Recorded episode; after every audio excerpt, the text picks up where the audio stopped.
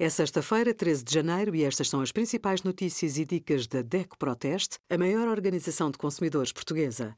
Hoje, em DECO.proteste.pt, sugerimos a nossa análise aos SUVs elétricos Volkswagen ID5, Kia EV6 e Audi Q4 Sportback e-tron, as dicas para escolher o melhor telemóvel e o desconto de 5% na tarifa do seguro de vida real associado ao crédito à habitação com o cartão DECO+. A DECO Proteste analisou 14 marcas de chouriço extra. Em laboratório mediu-se o peso líquido e confrontou-se o valor com os resultados no rótulo.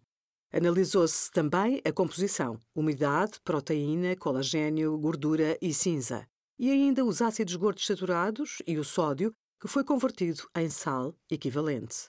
O teor dos aditivos, como nitritos, nitratos e fosfatos, conservantes e emulsionantes adicionados também esteve à lupa, bem como várias análises microbiológicas. Fez-se um exame à informação dos rótulos e uma prova de degustação com consumidores usuais. O teste comprovou que os chouriços extra testados têm gordura e sal em excesso. Obrigada por acompanhar a DECO Proteste a contribuir para consumidores mais informados, participativos e exigentes.